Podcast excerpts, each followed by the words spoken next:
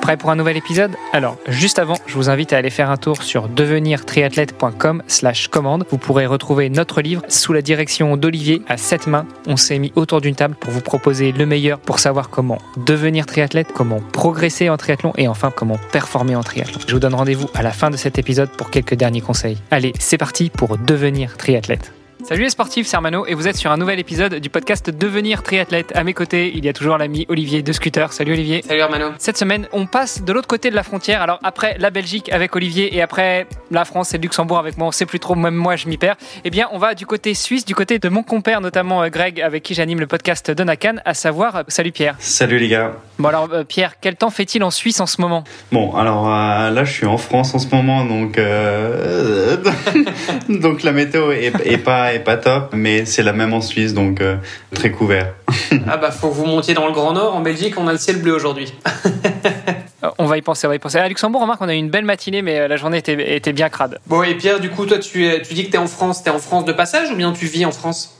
Non, non, je suis en France de passage, juste là pour euh, pour quelques jours et je vis vraiment en Suisse, donc euh, à Nyon, entre Genève, euh, Genève et Lausanne, donc au, bord du lac Léman.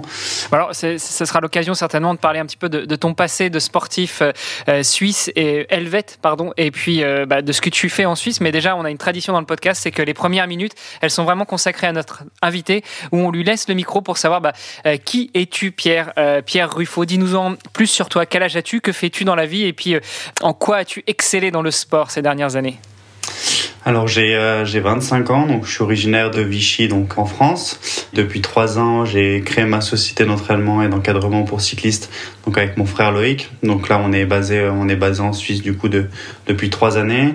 à côté de ça, on s'occupe d'une partie de gestion d'un café cycliste euh, tête de course qui est euh, situé à, à Nyon aussi. Puis j'ai fait pendant pendant plusieurs années, euh, ouais, 13-14 ans que du vélo. Euh, où j'étais jusqu'au niveau élite euh, en France. Et ensuite euh, je suis passé sur le sur le triathlon il y a maintenant on va dire deux ans. Et puis j'ai fait ma première vraie saison de triathlon cette année donc en 2021 donc voilà j'ai quelques petits résultats cette année mais j'ai pas encore une, une carrière incroyable en triathlon est-ce qu'on peut dire vraiment que tu as commencé le triathlon il y a 2-3 ans? Parce que, eu égard au Covid, en fait, euh, tu as, voulu goûter au triathlon, mais finalement, tu as commencé que cette année Ouais, voilà, en 2000, euh, en fait, en 2019, j'avais pour projet de, de, faire un petit peu des cyclosportives de montagne comme je faisais déjà en France. Il s'est avéré qu'en fait, euh, pendant la saison, j'ai pas forcément eu la motivation d'aller nager d'aller courir euh, pendant la saison. Donc du coup, j'ai retardé un petit peu et puis j'ai fait mon premier vrai triathlon fin fin novembre 2019. Ça m'a ça m'a plutôt plu, ça a bien fonctionné. Et du coup, sur l'année 2020, je me suis dit, ok, bon, l'année prochaine, je délaisse un petit peu le, le, vélo et puis je me concentre un petit peu plus sur le, sur le triathlon. Donc, voilà, mon, mon vrai début en termes d'entraînement euh, était euh, sur la fin d'année 2019, euh, début 2020. Et voilà, Covid, Covid oblige, ça a été un petit peu plus compliqué, quelques blessures et puis finalement une, un début, on va dire, déplacé à, à 2021 tu, n'es pas le premier cycliste euh, que l'on reçoit dans ce podcast. On a déjà eu l'occasion d'échanger sur le passage du vélo euh, au triple effort. Est-ce que euh, toi, ça a été quelque chose de difficile? Et puis déjà, la, première étape, la partie natation, est-ce que tu savais déjà nager avant de délaisser un peu le vélo? Ouais, alors je, je, savais, je savais nager parce que j'ai voilà, appris à nager quand j'étais petit. Et puis la natation, euh, j'utilisais quand j'étais blessé en vélo, donc euh, on va dire que les dernières années c'était assez souvent. Euh, donc j'allais j'allais un peu à la, piscine pour pour compenser un petit peu. Donc voilà, je, savais nager en commençant le triathlon, mais j'étais pas une flèche et je le suis toujours pas d'ailleurs. Mais je savais déjà nager, donc ça c'était c'était un bon point. donc j'ai pas eu besoin d'apprendre à nager pour ça. Et puis Mais t'as as quand même as quand même fait des belles performances parce que tu nous tu te présentes comme euh, étant un, un, néophyte qui euh, vient de découvrir le triathlon et, euh, et qui, qui a à peine testé la discipline. Tu as quand même fait des belles performances là récemment. Ouais, ouais, j'ai, fait des belles performances. Alors après, faut toujours, euh, on va dire, remettre dans son contexte parce que voilà, je gagne, euh, je gagne le Alpha Ironman de Vichy euh, cette année, puis et puis le Ventoux-Manin un mois après. Mais voilà, sur Vichy, c'était pas qu'il y avait une, une masse de, de professionnels incroyables avec 20, 20, 20 pro départ. Donc donc je remets un petit peu ça dans le contexte. Donc c'est certes voilà c'est une, belle performance parce que c'était pas non plus un, résultat que, je m'attendais en début d'année. Euh, donc, euh, donc ouais, non, c'est des, des, beaux résultats, mais, euh, mais il, y a encore, il y a encore beaucoup de travail pour, pour être au, niveau des meilleurs. C'est pas si mal, mais finalement, c'est assez rassurant pour moi parce que c'est vraiment ma, bah voilà, ma première année, l'année dernière, j'ai eu une fracture de fatigue au mois d'août. J'ai, je peux pas avoir des volumes encore euh, euh, suffisants en course à pied pour pouvoir, euh, pour pouvoir courir mieux sur les courses. Donc, donc c'est une première année pour moi finalement que je prenais plus en, en termes de, de découverte pour voir un petit peu ben, où est-ce que où est-ce que je devais travailler et puis pour axer le travail un petit peu différemment de ce que ce que moi j'aurais pensé faire euh, à la base. Et, l'Ironman de Vichy, c'était ton premier, euh, c'était ta première course ou t'en avais déjà fait avant? Non, alors cette année j'ai commencé par le, le championnat de France longue distance donc à, à Cannes-sur-Mer. Euh, ensuite j'ai fait le triathlon euh, distance olympique d'Embrun en mois de juillet. Et ensuite j'ai fait le triathlon de Nyon ensuite en Suisse pardon euh, au mois de au mois d'août donc début août. Donc finalement c'était mon, mon quatrième euh, triathlon. Et puis juste mon deuxième euh, Alpha Ironman sur Vichy qui finalement était l'objectif principal. Euh, je devais faire en 2020, j'ai voilà, il y a le Covid donc j'ai pas fait. Et puis c'était vraiment là où je voulais performer parce que voilà, étant de étant originaire de Vichy, c'était euh, une course que, que j'avais toujours vue depuis la voilà, depuis la création, j'allais j'allais voir les, les courses et c'est finalement cette course qui m'a donné un petit peu envie de de me lancer là-dedans euh, avec une ambiance qui était qui était assez incroyable. Donc voilà, c'était le, le point l'objectif principal de la de la saison. Mais tu t'y attendais pas. C'était ton objectif principal, mais tu t'attendais à gagner la course Alors, dans ta première saison? on va dire que, que je m'attendais, je me m'attendais pas forcément, non, à, même pas du tout à gagner la course. Je savais que j'avais quand même pour objectif d'essayer d'avoir une qualification pour les championnats du, championnats du monde dans, dans ma catégorie. Donc, par rapport à ce qui se fait d'habitude, voilà, quand on est en catégorie 25-29, euh, souvent, il y a quand même des chances d'être euh, assez bien placé au, général, euh, mais je m'attendais voilà absolument pas du tout. Et puis, en termes de temps global sur la sur la course, voilà, je, je fais 4h03. Euh, C'était quand même bien en dessous de ce que j'aurais ce que j'aurais pensé faire à la base. Donc, la victoire était quand même une grosse surprise, une bonne surprise, mais non, je m'attendais pas du tout à gagner. Et puis je suis pas de nature euh, hyper confiante, notamment quand je débute un, nouveau sport. Donc j'ai voilà, j'ai jamais eu la prétention de dire euh, ok, j'arrive à Vichy et puis et puis je vais gagner la course. Donc donc c'était c'était une surprise. Bon, maintenant, le problème, c'est que tu as une étiquette sur le dos, donc l'année prochaine, tu pourras pas dire je viens en spectateur. tu, tu, seras le challenger, donc il va falloir aller te battre. Ouais, voilà, je serai, je serai, je serai le, on va le tenant du titre. Après, j'espère que l'année prochaine, il y aura, il y aura les professionnels pour, pour me battre avec eux. Mais voilà, j'essaierai d'assumer mon statut et puis, euh, et puis de, de faire le, le, le, mieux, le mieux possible alors peut-être juste avant qu'on reparle un peu de triathlon et ta transition, moi j'aimerais bien qu'on revienne sur euh, ton passé de cycliste. Euh, tu nous as dit que tu as fait 13-14 euh, ans de, de cyclisme. Est-ce que tu peux revenir avec nous justement sur cette découverte du vélo? Qu'est-ce qui a fait que tu as, tu as continué, tu as performé dans le vélo? Et puis pourquoi tu t'es arrêté? Alors j'ai commencé le vélo, en fait euh, on faisait du, du, tennis avec mon frère euh, pendant, on a fait pendant six ans de, de tennis. Euh, au bout d'un moment on en a eu un petit peu marre, enfin surtout lui. Euh, et puis moi j'ai toujours un petit peu suivi euh, ce qu'il faisait, donc j'ai dit ok bon bah allez je commence le vélo aussi, donc donc on s'est lancé comme ça dans le vélo. ça a tout de suite bien marché parce que voilà dès le début j'ai réussi à gagner presque toutes les courses que j'ai fait dans la même année. Et puis, euh, puis de fil en aiguille, j'ai, euh, progressé. On a passé, euh, voilà, je suis passé un peu par toutes les catégories. J'ai changé de club plusieurs fois pour aller dans des équipes un petit peu plus structurées. Je me suis retrouvé après en 2014-2015 dans une division nationale 2 qui était en, Normandie. Et ensuite, voilà, ça a été le, début, on dire, du changement. Je me retrouvais plus forcément dans ce haut niveau amateur français. C'était plus forcément ce, que, ce qui me faisait rêver. Euh, J'avais besoin de redécouvrir un petit peu la, passion du vélo. Euh, J'ai toujours aimé vraiment être en montagne, faire des, des, longues sorties, etc. Et du coup, je me suis un petit peu plus dirigé sur les, euh, les cyclosportives de haute montagne. donc euh, type étape du tour, marmotte, autoroute, etc. Donc voilà, des, des trucs qui me challengeaient un peu plus et où j'allais voir un petit peu plus les limites de mon corps. donc ça, j'ai fait pareil, j'ai fait deux ans, deux, trois ans comme ça. Donc où voilà, j'ai découvert des, des, belles courses. Et ensuite, euh, sur ma dernière année de cyclosportive, j'ai euh, fait mon diplôme, enfin mon avant-dernière plutôt, j'ai passé mon diplôme d'entraîneur euh, à Poitiers. Donc là, c'était une année de formation globale en continu. Euh, et j'ai ressenti un peu quand même une petite, euh, une petite lassitude sur cette, euh, sur cette année 2000, 2019. voilà, j'avais l'impression d'avoir fait un peu le tour de la question dans, dans ce sport et j'avais vraiment envie de redécouvrir des, des nouvelles sensations, retrouver une nouvelle ambiance et puis repartir finalement dans un, dans un schéma où, où je, j'apprenais et puis je redécouvrais un peu de ok où est-ce que je peux aller finalement?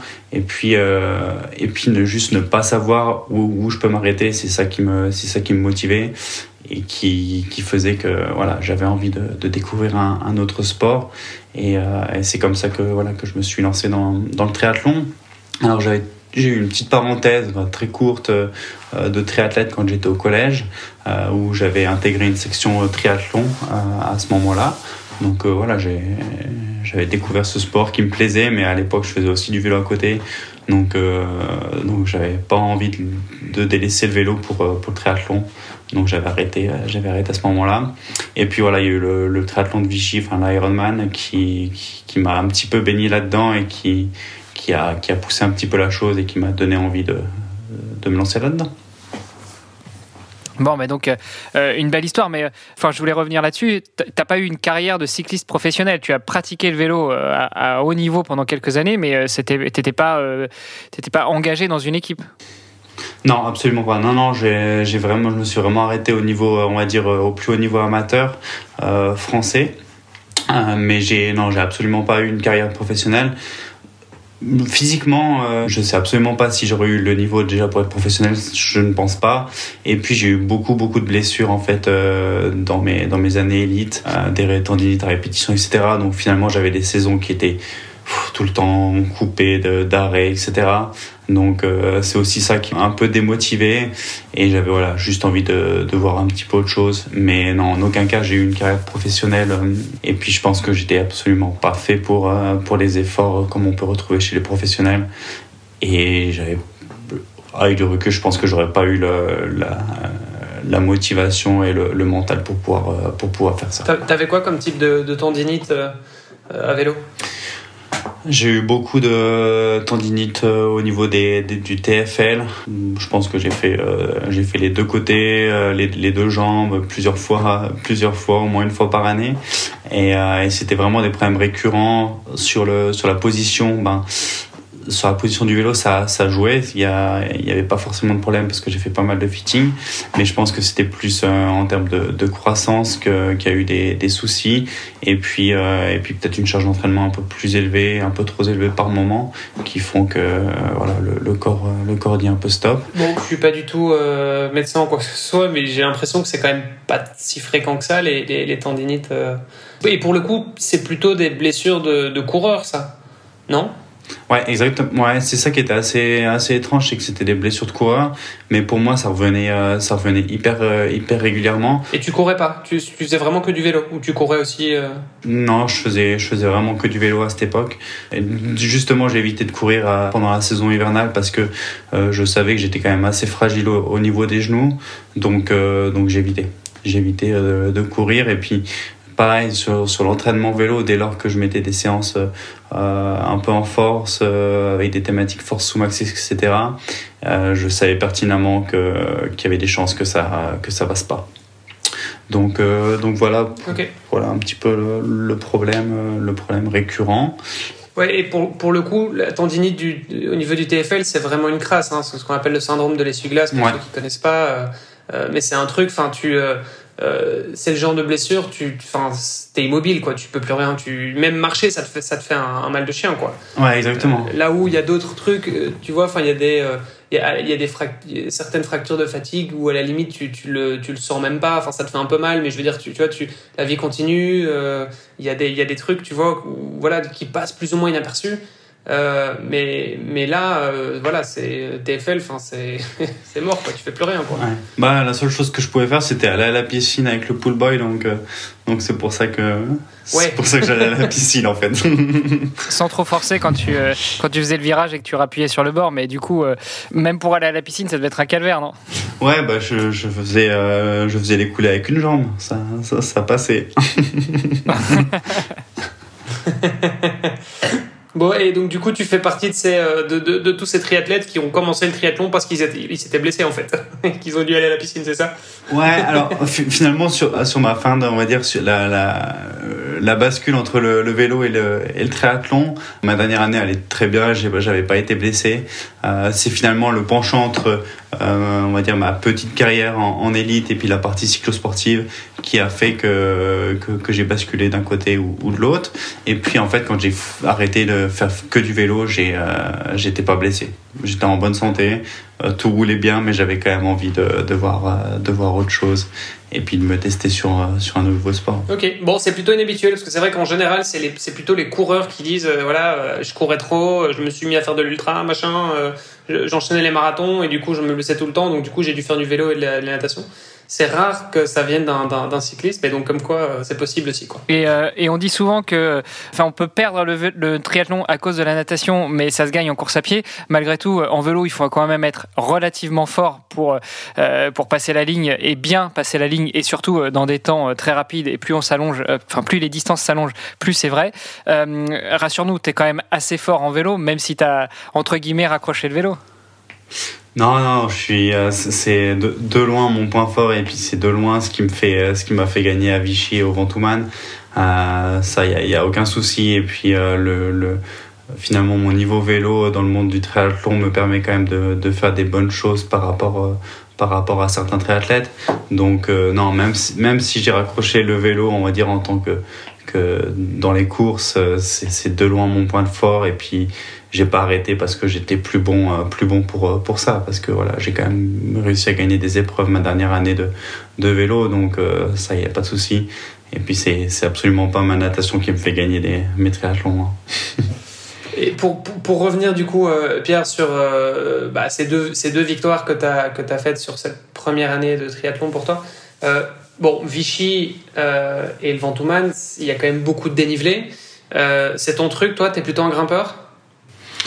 Ouais, ouais, je suis, je suis plutôt un grimpeur. Euh, ben, typiquement, quand je faisais du vélo sur les dernières années, c'était vraiment sur les cyclosportifs de montagne où, où j'arrivais à, à bien m'exprimer.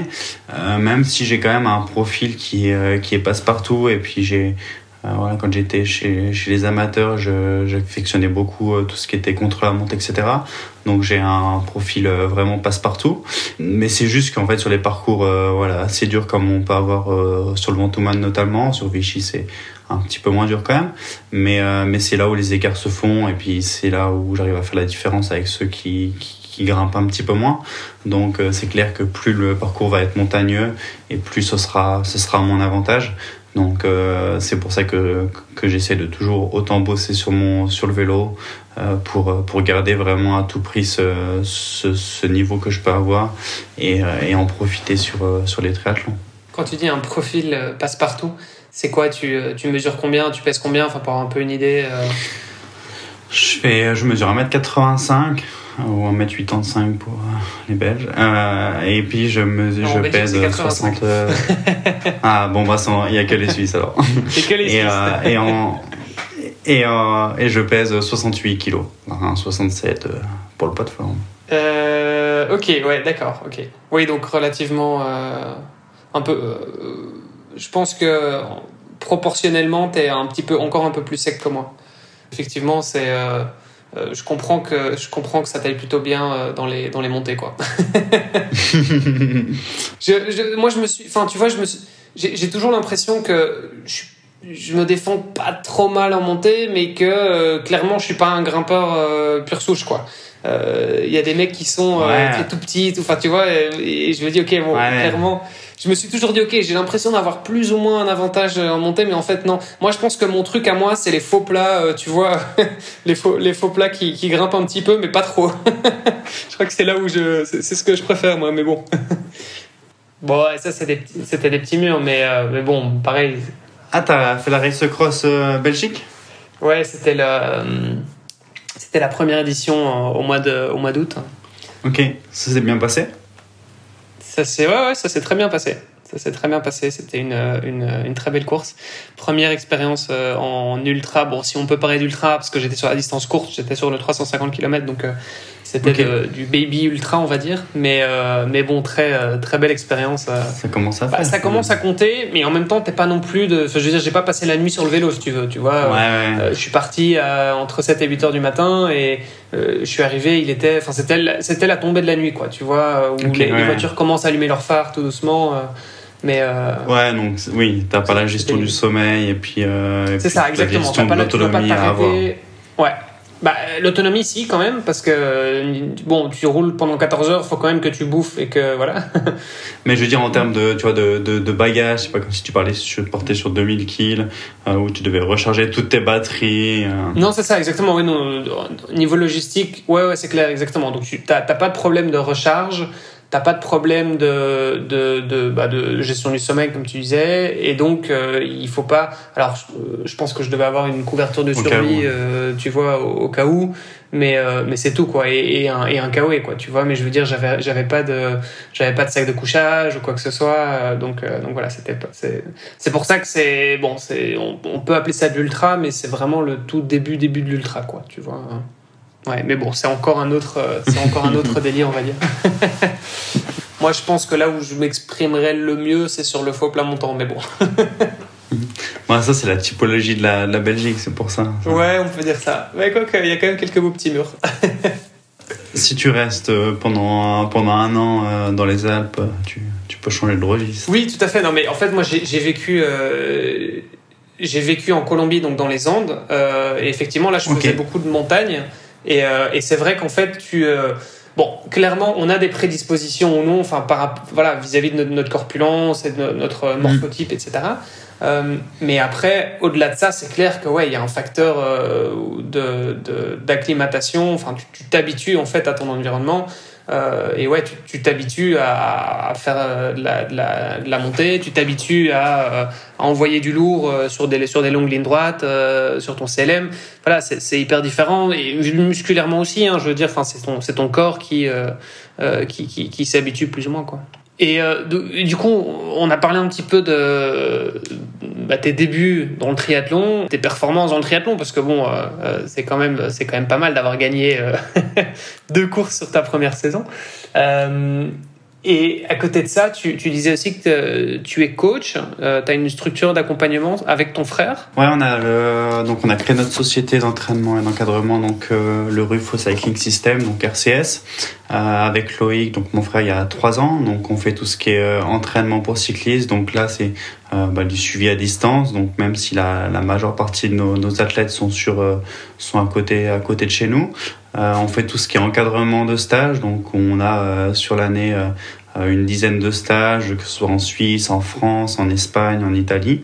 Euh, donc euh, d'une durée de entre 3 Ok, donc tu disais tout à l'heure en off, par exemple, que tu étais euh, à Girona en Espagne pour Ouais. faire du gravel. Ça, c'était un testage avec des clients alors. Ouais, exactement. Là, c'était un stage à- avec des clients. Donc là-bas, on avait on avait huit clients, euh, huit clients qu'on voilà accompagnait euh, sur les euh, sur les sorties où on propose euh, des prestations un peu différentes sur chaque. Donc on a souvent un cuisinier donc euh, qui est Valentin, euh, le, une bonne partie de l'année. Ouais, alors Valentin Euh, avec- Lacroix qui est déjà passé euh, quelques fois sur le podcast, il est passé deux fois sur le podcast, donc pour ceux qui, euh, pour les auditeurs les plus fidèles, euh, bah, euh, ce nom vous sera probablement familier. Exactement, donc un très bon gars. Euh, donc Valentin qui voilà Bon, en même temps, ça m'étonne pas. hein. Euh, Cyclisme, euh, stage, euh, cuisine, nutrition, euh, c'est c'est la partie de Valentin. exactement Et puis montagne aussi, hein. et surtout montagne. Valentin, c'est un, il vient, il vient des Alpes, il vient de, Ouais, Briançon. du coin de, de Briançon, hein, donc, euh, donc la montagne, euh, il, il connaît bien. Ok, donc ça a l'air top comme stage, ça donne envie. Et c'est des stages qui sont uniquement réservés à, euh, à vos. Enfin, je sais pas si vous les appelez des clients ou des, des athlètes, Non. enfin voilà, mais. Non, non, non, c'est vraiment ouvert à, ouvert à tout le monde. Euh, ouais, n'importe qui peut, peut venir dans la, on va dire, dans la limite des places disponibles. Donc nous, on est vraiment sur des stages on va dire en comité un petit peu réduit parce qu'à chaque fois on essaye de trouver des villas, des maisons ou des chalets pour avoir euh, bien plus de convivialité que, qu'en hôtel. Donc c'est ouais, ça c'est qui nous un limite. gros Airbnb que, Exactement. qu'un hôtel. euh, Ouais. ok. Exactement, à chaque fois. Donc euh, voilà, on est toujours limité, on va dire, à 10-12 euh, clients euh, par stage. Donc voilà, c'est ça qu'on aime parce que c'est aussi dans ces moments-là qu'on peut le plus partager avec, euh, avec nos, nos clients, faire le plus de retours sur le vélo. Euh, c'est clair que si tu as 30, euh, 30 personnes à gérer sur le vélo, ben, euh, tu donnes pas de conseils, hein. tu essaies juste d'assurer la sécurité de tout, tout le monde et puis, et puis c'est tout. Donc euh, nous on se limite vraiment sur des petits, euh, sur des plus petits groupes euh, où voilà finalement on veut faire vivre plus une expérience qu'autre chose euh, à nos clients. Euh, Et comment donc, vous faites pour, pour segmenter vos, vos groupes? Enfin, c'est-à-dire, il vaut mieux que les gens aient plus ou moins le même niveau, parce que j'imagine que enfin, si vous partez à, à 10, on a deux groupes, deux groupes de niveau, donc en gros on sait à peu près toujours avant le stage le niveau de chaque rapide. personne. voilà exactement. Et donc du coup vu qu'on est deux entraîneurs sur le vélo, euh, on fait deux groupes de niveau, ce qui permet finalement de, même s'il y a des écarts un petit peu entre ch- chaque groupe, ça permet quand même de niveler un petit peu les niveaux et que finalement chacun euh, puisse euh, évoluer à sa vitesse sans avoir besoin d'attendre euh, une personne ou au contraire sentir qu'elle ralentit le groupe au, max. Et puis finalement sur les programmes de certains stages, ben, les programmes sont quand même assez chargés, donc forcément la personne qui roule euh, cinq fois par année, elle va pas se dire ok, je vais me taper une semaine dans les Dolomites avec euh, 180 kg et 5000 de dénivelé. Donc finalement ça, ça fait déjà une- les gens qui s'inscrivent euh, savent un petit peu le, le niveau auquel ils doivent euh, ils doivent avoir. Et ensuite avec deux groupes de niveau, on arrive quand même à tu dis bien. 180 km, c'est- c'est c'est- c'est la distance que vous faites par jour, c'est ça? Bon, ça dépend des stages, mais il y a, il y a typiquement dans, dans les Dolomites, euh, voilà, des fois on a, on a des bonnes étapes euh, où on est entre 140, 150 kills, et puis euh, quatre- entre 4000 et 5000 de dénivelé par euh, au max. Alors c'est pas tous les jours comme ça, hein, moi je, je te rassure. Euh, on a aussi des étapes un petit peu plus, un peu plus faciles, mais dans tous les cas, quand on part voilà dans les, dans les, dans les massifs montagneux, c'est quand même des, des très bonnes journées où où les personnes comme, passent quand même beaucoup de temps. Donc c'est clair que euh, avant de, de pouvoir venir, il faut quand même euh, rouler un petit peu, euh, sans pour non plus être champion du monde, hein, bien sûr. Euh, Ouais, et puis après, on a la possibilité aussi de faire des, des parcours un petit peu plus courts. Donc typiquement, on fait euh, un parcours long et puis un parcours un petit peu plus court pour le pour le deuxième groupe, euh, ce qui permet que les personnes passent pas non plus 10 heures sur le sur le vélo par jour. Vous avez quoi comme profil, ton, ton frère et toi euh, Enfin, je veux dire, vous êtes coach parce que vous avez de l'expérience dans le vélo ou bien vous avez fait une formation là-dedans Non, non. Bah alors on a, en fait, on a, bah on, on est entraîneur parce que parce qu'on aime ça et puis on a passé notre diplôme d'état d'entraîneur et de directeur sportif, euh, donc en France à, à Poitiers en 2018. Donc non, non, on a on a une formation d'entraîneur. Ok. Et donc du coup, en gros, ça c'est euh, c'est ton activité que que enfin que vous avez lancée euh, à la sortie des études, c'est ça? Ouais, exactement. Ouais, on a on a fini notre notre diplôme en 2000 euh, juillet 2018 et puis en novembre 2018, on a lancé la, notre société. Ouais. Ok. Et donc vous vivez de euh, du coaching et des stages, c'est ça? Exactement. Et du café cycliste. Ouais, alors le café cycliste finalement c'est une, une deuxième partie qui est venue un petit peu un petit peu plus tard. Donc c'était un projet qu'on avait euh, qu'on avait avec euh, un, à la base un, athlète euh, à nous qui est finalement devenu ensuite un, ami. Euh, et puis on avait voilà on a toujours eu envie de lancer un concept de café cycliste euh, sur la sur la région. Donc euh, on a commencé à réfléchir il y a déjà euh, deux ans et demi à peu près, euh, un petit peu plus, trois ans. Et du coup on a lancé ça au mois de, janvier 2021. Et du coup dedans là on s'est occupé bah, de, créer le projet déjà dans un premier temps. Et puis ensuite maintenant on, arrive à, on gère un petit peu tout ce qui est communication, événementiel. et voilà, faire que tout cohabite entre les cyclistes et puis les personnes normales. Ouvrir un café cycliste, je pense que c'est un truc qui euh, c'est un peu le rêve de beaucoup de beaucoup d'athlètes, euh, beaucoup de cyclistes.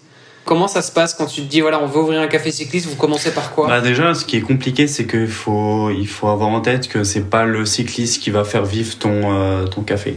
Donc il faut réussir à créer un endroit où euh, tout le monde peut cohabiter et que euh, les clients lambda se sentent aussi très bien, que les deux puissent cohabiter, parce que si on attend les cyclistes toute une journée, le chiffre d'affaires, il va pas, il va pas tourner tout seul. les cyclistes, c'est finalement une minorité. On va dire qu'ils sont présents le week-end, ils sont présents l'été en fin de journée quand ils vont rouler, mais c'est pas la clientèle principale.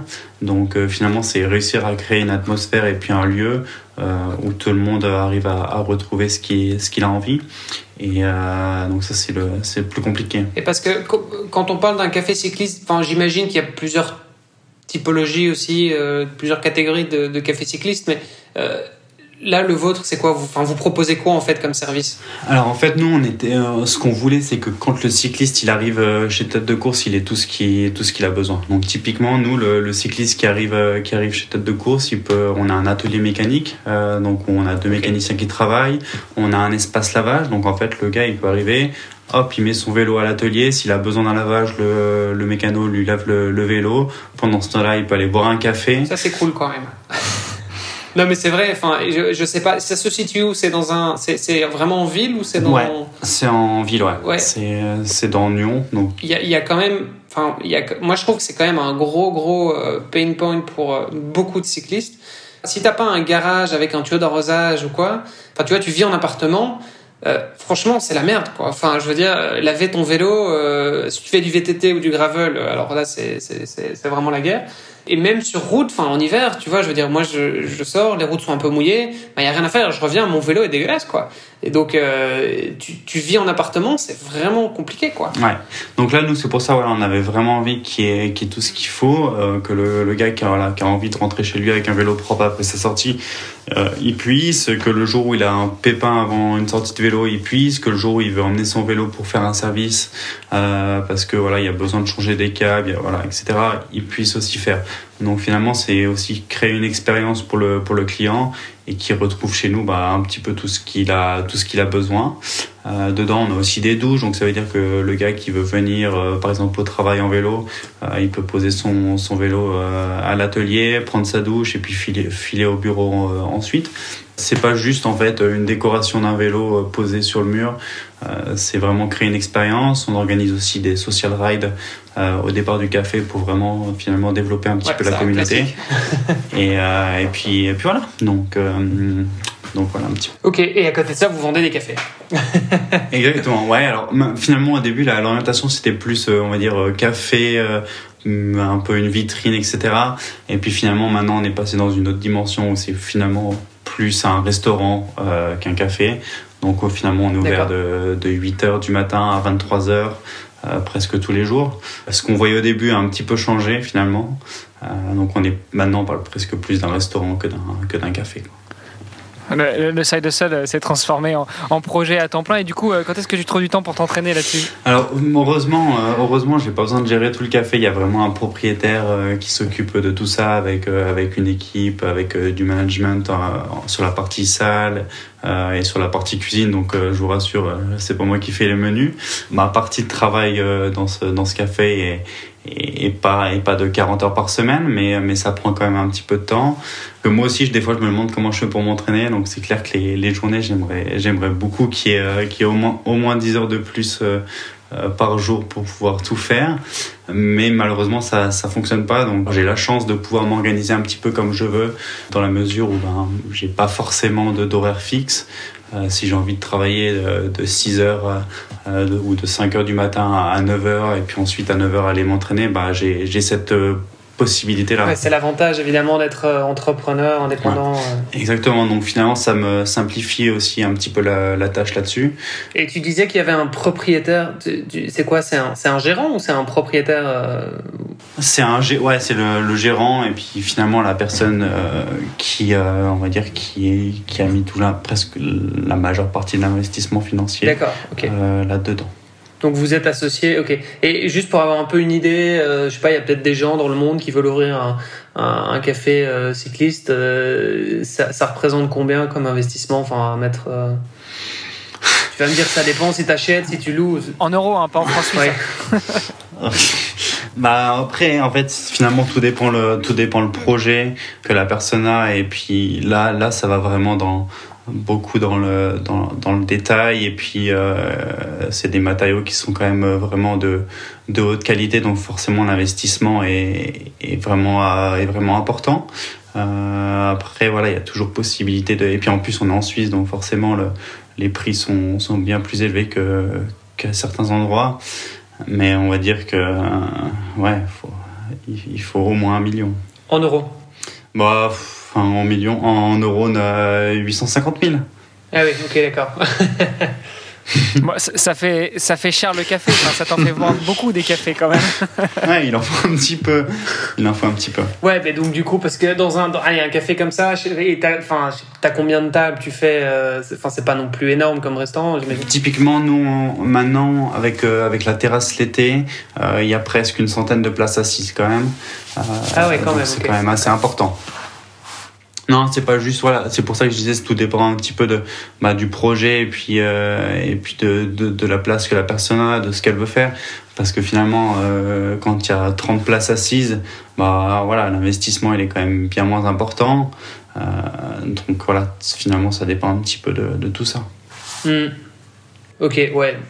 Je veux dire, est-ce que c'est vraiment un business, tu vois, qui est, qui est, qui est intéressant en termes de retour sur investissement, ou est-ce que c'est vraiment un truc que les gens font par passion Tu vois, c'est ce que je me demande aussi souvent. Bah, il y a, y, a, y a des deux. Euh, c'est clair que si la passion n'est pas là au début, euh, tu te lances pas dans un projet comme ça euh, en mettant, en mettant autant d'argent. Après, finalement, maintenant, on est dans un fonctionnement de, restaurant, donc, euh, donc finalement, ça, doit, ça doit jouer, ça doit tourner. Et puis, l'affaire, elle doit être rentable. Elle doit être rentable parce que sinon, ça, ça sert pas à grand chose. Et puis, le, le plaisir, c'est pas seulement euh, mettre de l'argent là-dedans, c'est aussi que au bout d'un moment, il y a quand même des, des retombées euh, financières. C'est ça, c'est clair. Mais c'est clair que si t'as pas la passion du vélo et la passion de voilà, de faire les choses correctement, euh, tu te lances pas dans un dans un projet comme ça, c'est clair. Non, et puis surtout, se lancer en janvier 2021, on remet quand même un peu les choses dans le contexte. Alors, je t'avoue qu'en fait, euh, à la base, c'était un projet qui devait voir le jour, euh, qui devait ouvrir janvier 2020. Ouais, ok. Donc, on a eu un an de retard par rapport, euh, ben, déjà par rapport au Covid, et puis ensuite par rapport à toutes les autorisations, tous les travaux, ben, tout mettait plus de temps parce que voilà, il y a, personne travaillait à temps plein tout le temps. Euh, donc finalement, on a eu un, un, an de retard et puis on a attendu d'avoir une situation qui était un petit peu plus claire et qui nous permettait finalement d'ouvrir dans des conditions euh, un petit peu plus normales, on va dire. Euh, que, que, que, ce qu'on pouvait avoir avec le Covid. Donc on a ouvert en fait en, en takeaway au début pendant trois mois, donc avec un staff qui était quand même bien plus réduit que ce qu'on peut avoir maintenant. Euh, et ensuite, euh, et ensuite, on, a ouvert en conditions un petit peu plus normales. Mais au début, bah, il y avait que la terrasse qui était autorisée. Euh, donc voilà, c'était hyper compliqué. Et puis c'était un petit peu un casse-tête. Mais bon, finalement, on est maintenant, on est en ouverture normale. Et puis ça, c'est cool. Ça, ça vit bien, donc c'est top. Oui, et puis comme tu disais, du coup, tu es parvenu justement à faire en sorte qu'il n'y ait pas que des cyclistes. J'imagine, tu as, euh, je sais pas, le, le, le, couple de petits vieux qui habitent à côté, qui viennent prendre son, leur petit déjeuner euh, le matin, euh, des travailleurs sur le temps de midi, c'est un peu ça. Ouais. C'est clair que si voilà, c'est ce que je te disais tout à l'heure, si on compte que sur les cyclistes, bah on, on vit le, le, samedi et le dimanche et puis bah et puis le reste du temps bah, on ferme. Donc là, l'idée, c'était vraiment de créer quelque chose pour, euh, pour que tout le monde s'y retrouve et que ce soit un endroit cool à venir pour, euh, pour tout le monde. Donc finalement, notre clientèle, je dirais qu'on a, on a 90% de, de personnes, 90% euh, de personnes lambda et puis en moyenne 10% de, cyclistes qui sont rassemblés finalement plus sur le, sur le week-end. Donc là où vraiment, bah voilà, on voit quand même beaucoup de groupes de cyclistes venir. donc ça, c'est, bah finalement, c'est pour ces, ces moments-là aussi que, qu'on a eu ce projet, donc c'est cool de, de, voir ça. Euh, même si on aimerait toujours avoir plus de cyclistes, mais après, il faut bien que les gens travaillent un peu là. Après, enfin, je pense c'est un peu ce que j'ai tout à l'heure. Il y a plusieurs typologies de, de, de cafés cyclistes, et effectivement, je crois que tu as celui qui est plus orienté euh, café, voire resto, comme, comme vous, et puis il y a celui qui est plutôt orienté cycliste, c'est-à-dire qui va plutôt faire un magasin style, je sais pas si tu prends les, les, les, showrooms Rafa par exemple, en fait, c'est un magasin, et puis c'est juste que dans le magasin, tu as un petit comptoir où tu peux prendre un café, mais c'est vraiment juste un café, quoi.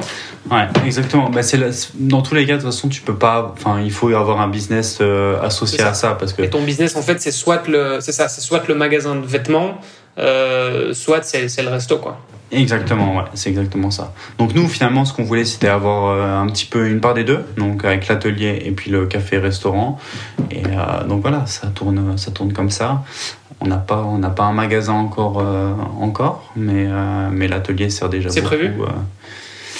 ouais, il y a, y a, y a d'autres projets. Alors pas, pas sur ce même lieu, mais il y a d'autres projets ailleurs. Génial. Bon, bah c'est cool, en tout cas, t'arrêtes pas. non, c'est non, ça va. J'ai pas le temps de m'ennuyer. Bon alors, moi j'avais euh, quand même deux questions. La première, c'est pourquoi la Suisse? Pourquoi après ton diplôme euh, d'entraîneur à Poitiers, euh, tu, tu, tu émigres vers la Suisse? Alors en fait, pendant le, notre, notre diplôme d'entraîneur, on a commencé de développer des activités cyclistes pour une salle de sport sur Genève. Euh, donc du coup, on s'est euh, on s'est rapproché on s'est rapproché de la Suisse. Euh, donc on habitait en France côté côté frontalière. Après l'obtention de notre diplôme, on s'est très vite rendu compte que bah, là où on était, c'était alors c'était bien, mais on pouvait voilà, on n'avait pas trop de, de liberté d'action sur tout ce qu'on faisait. Et on a toujours voulu être un peu un peu indépendant, donc on se dit ok, euh, je pense que c'est le moment de c'est le moment de, de, franchir le pas et puis de créer notre notre société. Euh, à deux, c'est toujours plus facile que que tout seul. Euh, donc du coup, voilà, on a quand même décidé de rester sur la région parce que c'est une région qui est euh, sportivement parlant euh, très dynamique. Euh, il y a quand même beaucoup de personnes qui font du vélo à cette époque-là, si on compare avec avec Vichy, là où on était, où on est originaire, c'est pas la même chose. Euh, typiquement à Vichy, voilà, faire des stages, faire du suivi d'entraînement, euh, ça va pour, pour 10 personnes. Ensuite, euh, c'est ultra compliqué parce qu'il n'y a pas un marché qui, euh, qui est similaire à ce qu'on peut retrouver nous, euh, nous en Suisse. Donc voilà, on a vraiment décidé de partir directement sur la Suisse, euh, d'implanter notre société en Suisse parce que finalement notre porte marché, notre clientèle principale aurait été, aurait été des Suisses et c'est pas hyper bien vu euh, et pas hyper correct d'avoir son entreprise en France et puis euh, on va dire essayer d'avoir des clients suisses. Donc voilà, on a voulu faire les choses bien et puis direct s'implanter en Suisse. Et puis dès qu'on a pu euh, financièrement, on s'est on s'est installé, euh, on a voilà, on a pris un appartement euh, en Suisse, ce qui nous a simplifié quand même pas mal de choses. Et donc voilà un petit peu la raison principale, c'est que on est déjà un petit peu sur la région et puis on a trouvé intéressant de, de, de rester là-bas pour pour faire finalement ce qu'on aimait et puis pouvoir vivre aussi de notre passion sur ce point-là. Okay. Et ton frère, il est plus âgé que toi, plus jeune que toi? Ouais, plus âgé, il a 3 ans plus que moi. Et, il fait quoi? Il fait aussi du triathlon? C'est un cycliste? Non, il fait, il fait que du, il fait que du vélo. Maintenant, il fait okay. des, des cyclosportives. Euh, donc, il a été aussi en, au niveau élite. Et puis, euh, il, voilà, il avait un très bon niveau. Il a eu des problèmes de santé aussi il y a, bah, il y a 4, 4 ans. Euh, donc là, il a, il, il, a bien galéré. Et puis là, ça fait une année qu'il est, qu'il peut rerouler normalement sans douleur. Donc, ça commence à, à revenir gentiment. C'est un truc de famille du coup? C'est quoi? C'est ça vient de, c'est vos parents qui vous ont inculqué ça ou T'as suivi le grand frère parce que, parce que tu voulais être comme lui? Ouais, bah en fait c'est exactement ça. C'est ce que je disais tout à l'heure. On faisait du tennis euh, avant et puis un petit peu. Alors on a toujours fait un petit peu de vélo à côté pour s'amuser, du VTT, etc. Et puis du jour au lendemain, euh, Loïc a dit euh, ah moi je voudrais bien faire du vélo et tout. Donc euh, nos parents nous ont. Enfin donc j'ai dit ouais allez bah moi aussi j'ai envie. Et puis j'avais pas envie ouais. de continuer à faire du tennis tout seul. Donc j'ai suivi. Et... Ouais, Ouais, bon, alors on était en club, donc ça allait, mais voilà, j'ai toujours bien aimé faire les choses avec lui. Euh, et puis, donc, du coup, nos parents nous ont, nous ont acheté des vélos, et puis, euh, et puis c'était parti, mais finalement, c'est pas du tout nos parents qui étaient là-dedans. Euh, notre père a juste, euh, bah, du coup, acheté un vélo aussi, et puis il a roulé un petit peu avec nous au début. Euh, il roule toujours, mais à la base, c'est pas du tout une histoire de famille, c'est voilà, c'est juste Loïc qui a voulu faire du vélo, et puis moi qui a suivi. Ah, ça le devient, du coup. Ouais, du, du coup, ouais, maintenant ça, ça devient un petit peu. c'est un peu ancré dans nos, dans nos gènes maintenant. Alors, et, du coup, tu dis que ton frère a trois ans de plus euh, que toi, que vous avez fait le, même diplôme, et si j'ai bien compris, en même temps, euh, vous avez été diplômé en même temps à Poitiers. Euh, pourquoi vous êtes orienté vers un diplôme d'entraîneur Et, est-ce que tu peux nous faire peut-être rapidement un, overview des diplômes en France? Parce qu'il y a le DGEPS, il y a le BPGEPS, il y a, y a plein de types de diplômes, il y a les diplômes de fédération. Est-ce qu'on on peut passer ça vite fait en revue pour nos auditrices et nos auditeurs qui seraient intéressés? Alors typiquement, alors nous en fait on était donc on était dans le vélo, donc on avait voilà, on avait envie finalement de, de continuer dans cette dans cette branche là, euh, tout en gagnant notre vie. Donc euh, on a toujours été intéressé par euh, par, par l'encadrement et puis à finalement apporter des nouvelles choses et puis aider les autres, c'est toujours quelque chose qui nous a qui nous a motivé. Donc en fait voilà, quand on s'est dit ok, on passera pas pro, du moins pour moi. Euh, qu'est-ce que je vais faire euh, Donc là, bah, je me suis très vite rendu compte que bah, ce que je voulais, c'était rester dans le monde du vélo. J'avais absolument pas envie euh, d'aller travailler dans un magasin de sport ou, quoi que ce soit. Donc, du coup, on a, passé nos. En fait, il y a des sélections à passer pour pouvoir être pris. Donc à l'époque, il y avait une section par année où on était une quinzaine.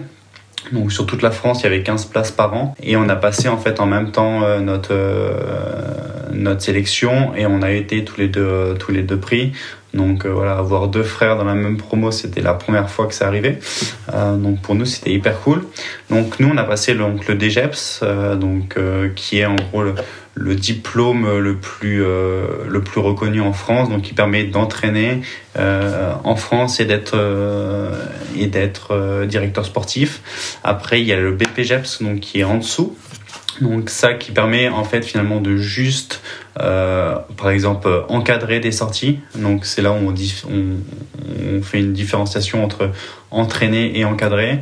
Euh, donc voilà, le BPGEP, c'est bah, par exemple pour les éducateurs en, club qui, qui, donnent des séances euh, et qui encadrent des groupes sur la route. Donc là, c'est finalement juste la, la, seule restriction.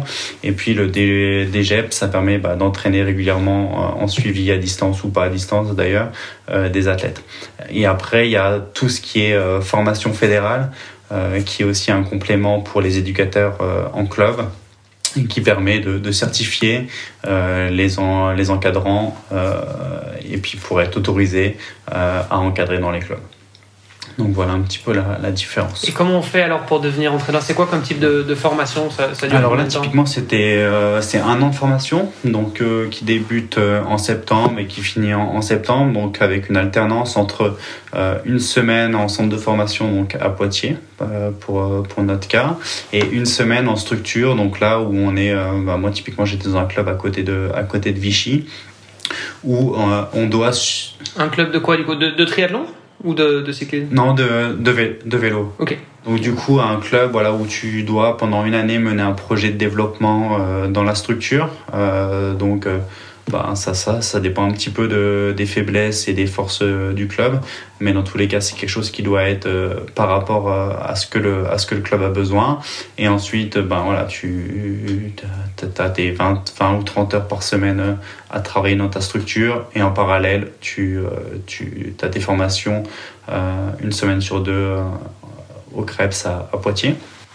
Donc c'est assez, assez prenant parce que voilà, c'est tu peux pas dire euh, je fais ça à côté d'un travail euh, à temps plein euh, dans une dans une entreprise. Il faut vraiment être détaché de, de, tout et avoir avoir ses disponibilités une fois sur une semaine sur deux tout au long de l'année.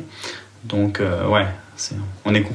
Oui, c'est ça, c'est pas un truc que tu fais en cours du soir euh, sur le côté, quoi. C'est vraiment. Alors voilà, typiquement les, les, brevets fédéraux un petit, qui sont dispensés par la, la Fédération française de cyclisme, ça c'est assez cool parce que c'est les week-ends, donc c'est par exemple, je sais pas, j'ai une connerie, mais 4 ou 5 week-ends par, par année, euh, qui permet ben, à tout le monde, même à la personne qui travaille.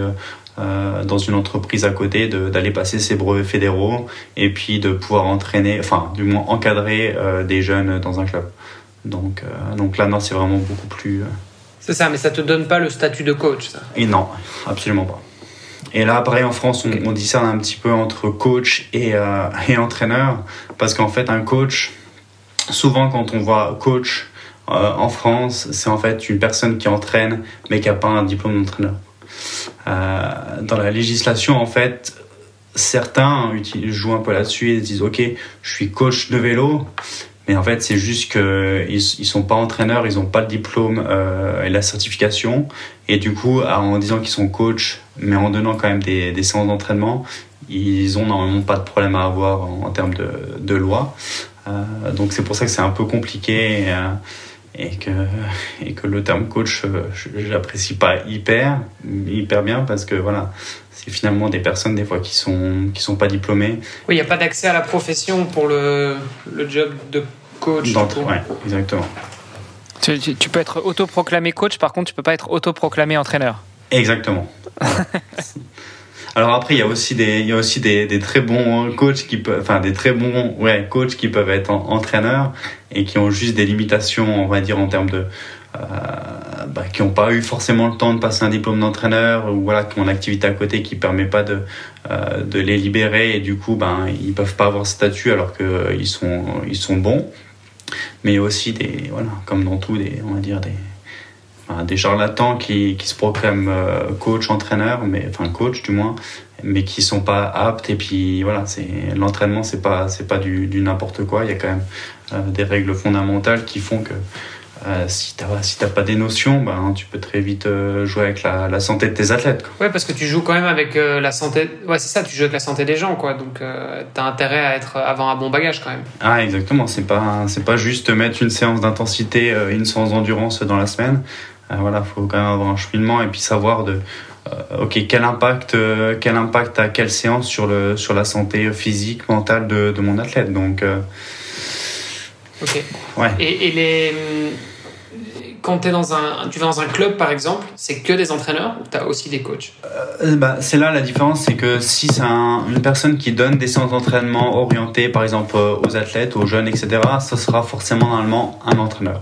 Euh, si c'est par exemple la personne, je sais pas, un parent d'un coureur qui vient pour encadrer un entraînement juste pour que les enfants soient en sécurité, bah, ça peut être soit une personne qui a un, un BPGEPS, soit une personne qui est juste à un brevet fédéral euh, qui lui permet ben, d'avoir les connaissances pour, pour encadrer euh, le groupe de jeunes et que finalement la sortie collective se passe, euh, se passe très bien.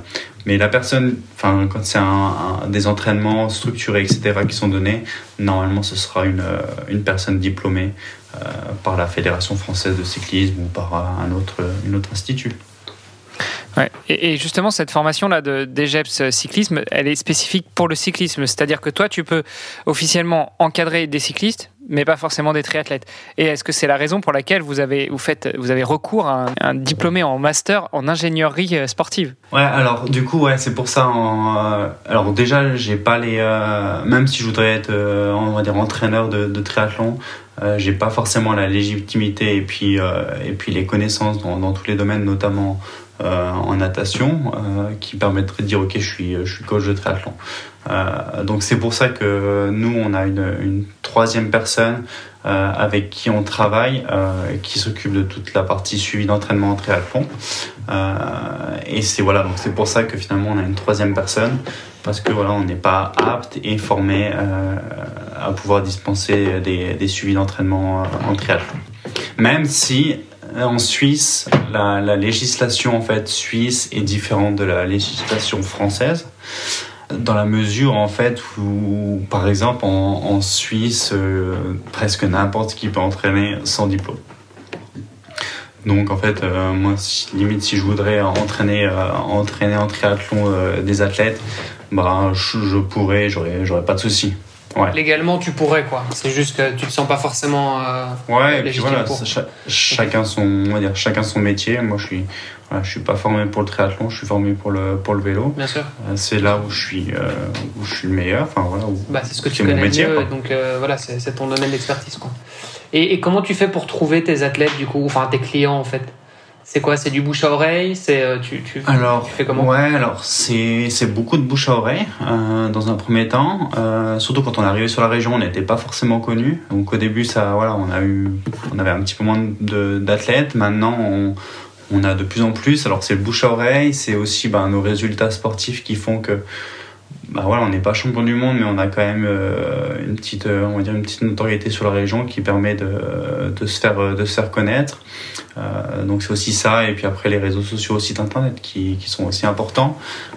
même et, et c'est là où tu te rends compte qu'en fait tes, tes performances sportives, finalement, même si t'es pas professionnel, ça fait quand même un petit peu partie de ton métier aussi parce que le fait de gagner une course, euh, je sais pas, tu gagnes l'Ironman de Vichy, euh, bah forcément, euh, c'est un truc, ça va te rapporter des clients, quoi.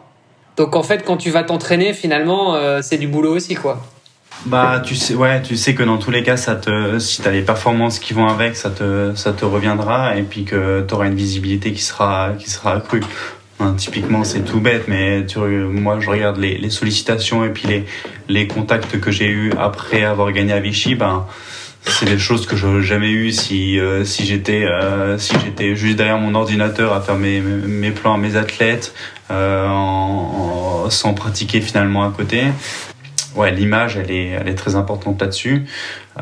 Même si au bout d'un moment bah, nous on est on peut pas prendre des, des athlètes à, à gogo au bout d'un certain nombre on est quand même limité et puis on doit quand même déléguer à d'autres personnes parce que voilà avec 20 athlètes on est au maximum de ce qu'on peut faire avec toutes les activités qu'on a à côté.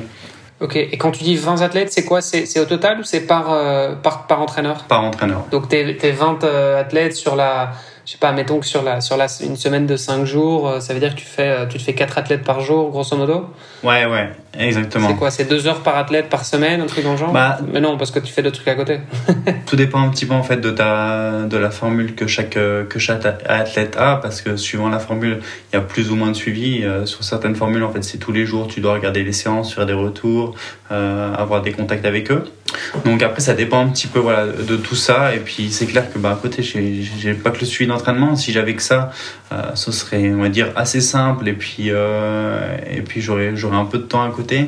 Et puis je pourrais ou alors prendre plus d'athlètes. Mais c'est clair qu'en gros, un athlète prend euh, entre une heure et demie à deux heures par semaine à lui tout seul. Donc, donc ça fait une grosse, une grosse charge de travail sur ça. Ouais, en fait, ça te fait, ça te fait déjà presque un temps plein, en fait. ouais. Et puis, et puis parce que tu as, une heure de, as une heure et demie ou deux de, de, suivi par athlète, mais à côté de ça, enfin, tu dois faire, tu dois gérer ta compta, tu dois euh, faire un peu ta com. Euh, tu dois organiser tes stages, tu dois régler tous les problèmes, etc. C'est le métier d'entrepreneur, hein, voilà. Enfin, je, je connais un petit peu, mais je veux dire, déjà ça, c'est, ça te prend, euh, c'est pas des semaines de 40 heures, j'imagine. Tu dois déjà bosser peut-être 60, 50 ou 60, je, sais pas. et, et, à côté de ça, tu as tes entraînements. Alors, ça, ça va que maintenant, on a sur certains points, on a quand même du soutien. bon, on a une troisième personne qui travaille avec nous sur toute la conceptualisation de stage, l'organisation et puis tous les déplacements. Donc, nous, ça nous permet aussi de nous décharger un petit peu et puis de revenir finalement à, à, nos fondamentaux de, de, travail. Pareil sur la comptabilité, c'est quelque chose qui, euh, qui, nous fait, qui nous fait chier. Non, mais tu peux le dire, moi, pareil, euh, voilà. Disons-le. non, mais il y, a des gens, y a des gens qui aiment ça, voilà. Il y a des gens qui aiment ça. Heureusement qu'il y a des gens qui aiment ça d'ailleurs, parce que sinon, euh, je sais pas comment on ferait. Mais, mais effectivement, c'est. Mais je sais même si tu as un comptable, au final, enfin, faut quand même que, faut quand même que tu suives un peu le truc, faut que tu rentres tes, tu vois, tes, tes factures, faut que tu, enfin voilà voilà, il y a quand même un peu de paperasse, quoi. Je veux dire. Euh. Ouais, et puis il faut lui donner les informations. On a quand même la chance d'avoir un petit peu de support là-dessus qui nous permet de réduire un tout petit peu, enfin un petit peu le temps de travail sur ces sur ces choses-là. Euh, mais dans tous les cas, voilà, c'est c'est voilà, c'est toute la toute la gestion d'une société qui qui fait que bah y a on s'arrête pas à notre métier d'entraîneur et puis mais c'est ça aussi qui est cool, c'est que ben, finalement euh, être employé comme entraîneur dans un club, ben voilà, tu fais ton travail et, puis basta.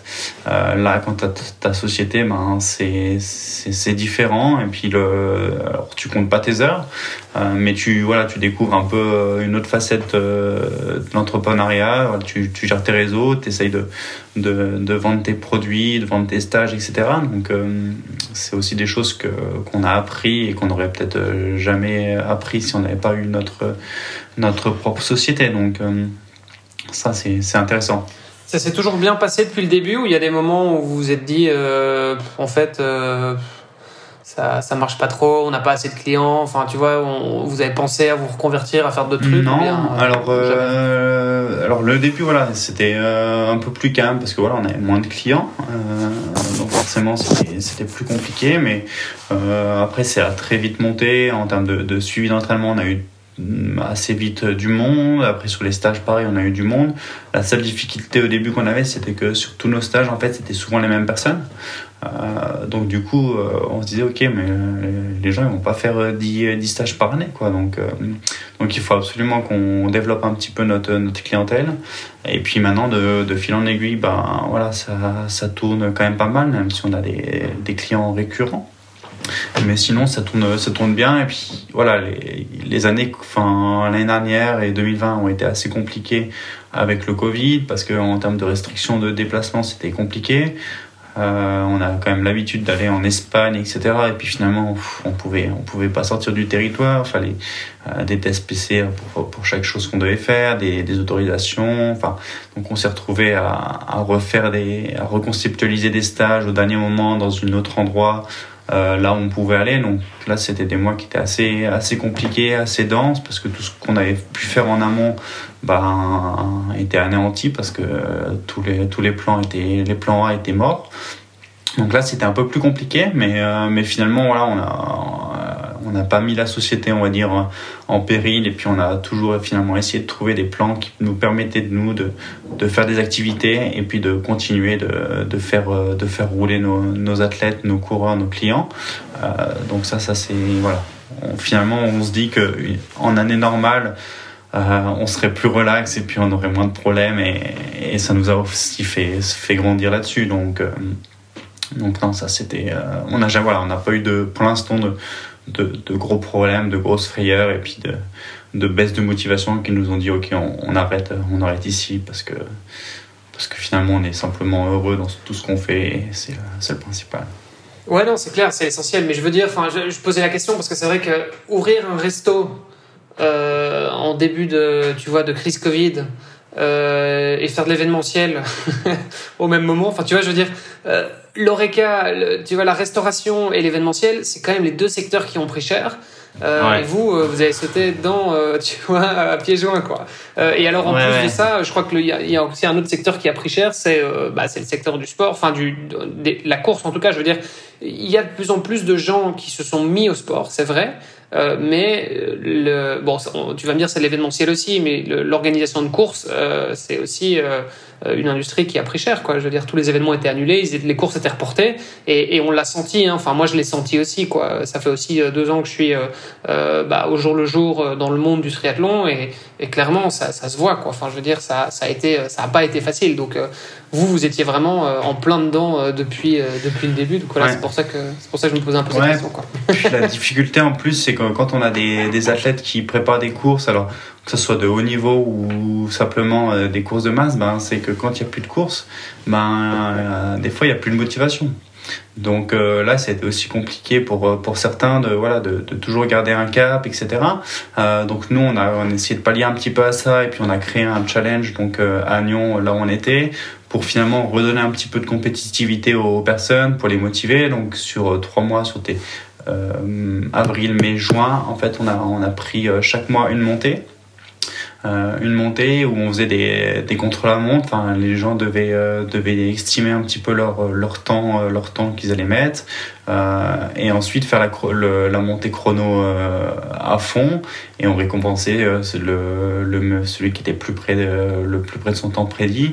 Donc voilà, on a essayé de mettre des choses un petit peu en place pour finalement toujours garder un petit peu d'émulsion dans la dans la région, motivation, et puis essayer voilà de toujours garder un petit peu le contact avec avec nos clients, nos athlètes, en essayant dès que possible, bah, voilà, de réorganiser des sorties collectives, en faisant voilà toujours attention à, à, ce, à ce Covid, mais voilà essayer de toujours garder un lien qui finalement est, est l'essence un petit peu de notre sport. Je pense que ça a permis à pas mal de gens de devenir euh, assez créatifs, euh, Ouais. effectivement, parce que. euh, et, et d'ailleurs, j'avais j'avais vu ces données, alors je sais plus où, mais c'était des données qui venaient de Strava, euh, qui disaient que les, les marathons en solo avaient Ouais. explosé. Tu vois, donc c'est des, des gens qui faisaient des distances marathons, mais tout seuls. Quoi. Ouais, Euh, donc ça, déjà, c'est un truc qui avait explosé. Et il y en avait un autre aussi, c'était le nombre d'Everesting. ouais, exact. Donc le, le challenge euh, Everesting, pour ceux qui connaissent pas, c'est euh, choisir une côte et euh, la répéter euh, euh, un certain nombre de fois pour parvenir à, au même dénivelé que la hauteur de l'Everest. Euh, donc euh, Bon, en fonction du dénivelé de la côte, bah, le nombre de kilomètres va varier évidemment. mais, mais voilà, donc c'est quand même un truc de, de, de bonne acharne. Et ça aussi, c'est un truc, ça a explosé quoi. Le, le, nombre de challenges en fait un peu solo comme ça. Euh, donc voilà, c'est clair. Et je pense que le, le bikepacking aussi, d'une certaine manière, et donc et l'ultra, c'est quelque chose aussi qui a pas mal, euh, qui, qui, a, qui a bien explosé aussi, tout simplement parce que voilà, enfin, il y a plus de courses, euh, courtes ou longue distance, donc du coup, bah, comment est-ce que je peux me challenger tout seul si j'ai personne d'autre pour pourquoi à côté de moi, bah en fait je vais me challenger sur la distance quoi ou sur la durée. Et donc euh, il y, a, y, a, quand même beaucoup de gens qui se sont mis à faire des distances de, de, plus en plus longues et on, on l'a beaucoup vu aussi euh, et avec notamment la Race Cross Belgium, euh, la Race Cross France pareil, ils ont encore je crois qu'ils ont fait plus de 50% mm. d'inscrits par rapport à l'année précédente. Enfin c'est des trucs c'est en, en plein essor quoi. Il y a vraiment un gros engouement autour de ça. Ouais non clairement c'est clair. C'était une bonne passe. Voilà, enfin une bonne, c'était une passe, une expérience et puis et puis ça servira, je pense, ça servira pour le pour le futur. Ouais, enfin, parlons pas trop vite parce que voilà, on sait pas ce que 2022 euh, nous réserve. on croise les doigts quand même, mais euh, mais voilà. Espérons pas, espérons pas. bon, super. Euh, bah écoute, Pierre, c'était euh, c'était c'était très intéressant. On a parlé on a parlé triathlon, on a parlé euh, café euh, vélo, on a parlé coaching, euh, on a parlé stage. C'était c'était intéressant et bah écoute la prochaine fois faudra que faudra qu'on vienne à un de tes stages pour pour venir couvrir ça en direct. Avec grand plaisir. On conviera Valentin en cuisinier quand même pour. Ouais, ce, ce sera aussi l'occasion d'aller d'aller serrer la pince à Valentin. Ça marche, on fera ça. Bon bah Pierre, merci en tout cas d'être venu échanger avec nous. Merci à vous. Et bah écoute, au plaisir. Bon, j'imagine que toi, ta saison est terminée, donc euh, voilà, je te souhaite rien de spécial euh, pour l'instant, mais en tout cas, euh, que du bon pour 2022. je sais pas quels sont tes objectifs d'ailleurs, mais en tout cas, après une première saison comme celle-ci, là maintenant, tu as, as la pression là. ouais, la ouais, il y a un, un, petit peu de pression, mais bon, c'est juste l'envie de, je pense, de de mieux faire qui, euh, qui prime et puis, euh, et puis on verra ce que ça donne l'année prochaine. Euh, mieux faire que numéro 1, c'est difficile. Hein ouais, c'est numéro 1 sur plus de courses. Il y a numéro 1 chez les très bons. Chez les pros. C'est vrai, exactement. Ouais, ouais, ça. Il, y a les, il, y a la catégorie d'âge et puis il y a les pros. Donc voilà. Bah alors justement, bon, bah, ta si... saison 2022, tu la vois comment? Parce que vu que tu as gagné le half de, de Vichy, j'imagine que tu es qualifié pour les championnats du monde de half. Ouais, exactement. Ouais, du coup là, j'ai pris la qualification, donc je serai voilà, aux États-Unis en fin, de, fin 2022. Donc du coup, ça me permet de refaire une année, euh, on va dire, pas continuer à découvrir. Donc j'ai euh, j'ai déjà 4, 4 half de prévus cette année. Euh, avec voilà en point d'orgue les, championnats du monde et puis l'idée c'est d'essayer euh, de rentrer dans les critères pour euh, éventuellement être chez les professionnels en, en 2023 donc donc voilà c'est le le challenge de 2022 euh, en espérant que, que, que, ça passe. Du coup, tu as dit que les courses vallonnées, c'était ton truc. Donc Vichy, euh, le Ventouman, bah, il y a l'Embraman aussi qui te, qui te tend les bras, non? Ouais, alors ce cas c'est que je, suis encore un peu tendre pour, euh, pour la distance full Ironman. bien que ça m'attire, mais voilà, je sais qu'en termes de volume course à pied, je suis encore un peu fragile et puis et puis avec euh, avec toute la dose de boulot à côté, j'ai voilà, c'est assez compliqué de, de se projeter là-dessus. Donc j'ai encore envie de de prendre de l'expérience sur euh, sur euh, Alpha Ironman. Et puis je pense d'ici deux trois deux ans, j'essaierai de, de franchir le pas et puis aller sur sur un petit peu plus long. Mais bon, déjà l'année prochaine, je vais, je vais refaire le Alpha Ironman de, enfin je vais faire l'Alpha Ironman de Nice. Je vais faire la longue distance de l'Alpe d'Huez. Euh, je vais refaire Vichy, donc voilà, il y aura, il y aura déjà un petit peu de, de dénivelé. Les, les, grands classiques, euh, les grands classiques français avec un peu de dénivelé, quoi. Ouais, exactement. Et puis bon, euh, après voilà, t'es jeune, t'as encore, as encore le temps avant de te mettre sur du long, donc profite euh, ouais, non, exactement. De, de, ton explosivité pour l'instant.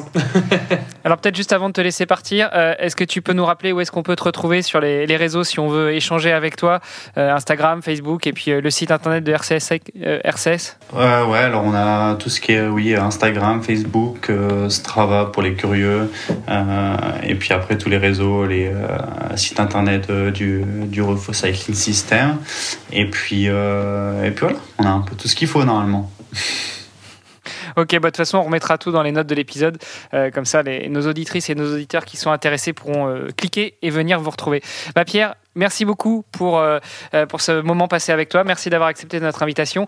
On te laisse euh, faire la bise à Valentin pour nous. Et puis, euh, nous, euh, Olivier, on se donne rendez-vous la semaine prochaine avec un nouvel invité. Yes. Merci Pierre. Salut Armano. Merci à tous les deux. Ciao, ciao. Merci d'avoir écouté cet épisode jusqu'au bout. N'oubliez pas de rejoindre notre groupe Facebook pour discuter avec les invités, commenter et poser vos questions. Et Olivier et moi, nous vous répondrons dans un prochain épisode. À la semaine prochaine. Salut les sportifs.